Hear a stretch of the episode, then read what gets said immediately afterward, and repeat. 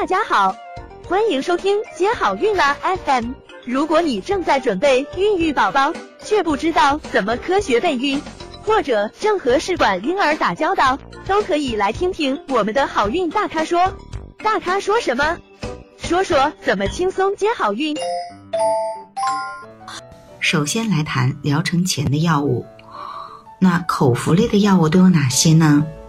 比如说避孕药，里面有妈富隆、达英三五、优思明、三相片等等。那使用避孕药物的目的是为了什么呢？明明我是想要宝宝，为什么反而要吃避孕药呢？那它的目的是可以调整月经周期，尤其是对于月经周期不规律的病人来说，还有降低雄激素的作用。同时呢，还有一些双降调，就是避孕药和 GRHA 激动剂相结合的一个双降调的药物。再有就是增加卵泡募集的可能，这是适用于一些卵巢功能很差的病人。那么呢，就会抑制他们的排卵。那吃三个周期的避孕药，来看看他们的卵泡数目有没有可能会多一点。那还有一类口服药呢，就是雌激素。嗯，比如说补佳乐，它的使用目的呢，嗯，是通过抑制 FSH，使窦卵泡更加整齐。一般来说，是在黄体中期之后开始服用，一直服用到月经的二到三天来回诊。还有一类药物呢，是降糖类的药物，比如说二甲双胍和吡格列酮。为什么做试管婴儿要吃降糖药呢？这是针对于一部分血糖偏高以及胰岛素抵抗的病人。它可以降低血糖、胰岛素，从而呢提高卵子的质量。同时呢，服用二甲双胍，尤其是对于 PCOS 的病人呢，能减少 OHS 发生的风险。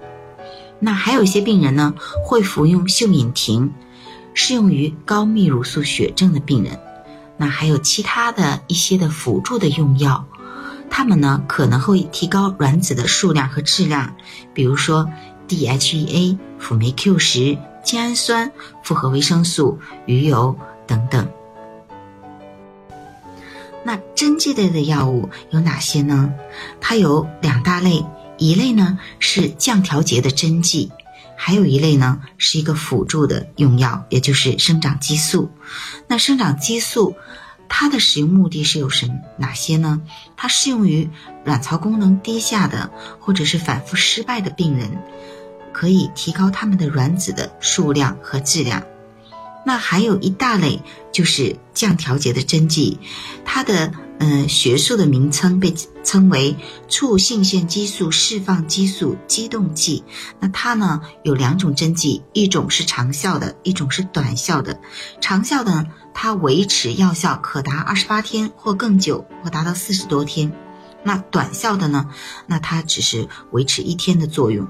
短效的针剂呢，就是达必佳，通常应用于短效长方案。那长效的降调节的针剂呢，可以应用于长长方案、超长方案、改良长方案等等。长效的针剂呢，有达菲林三点七五的，达必佳也是三点七五毫克的，贝依，贝依属于国产类的药物。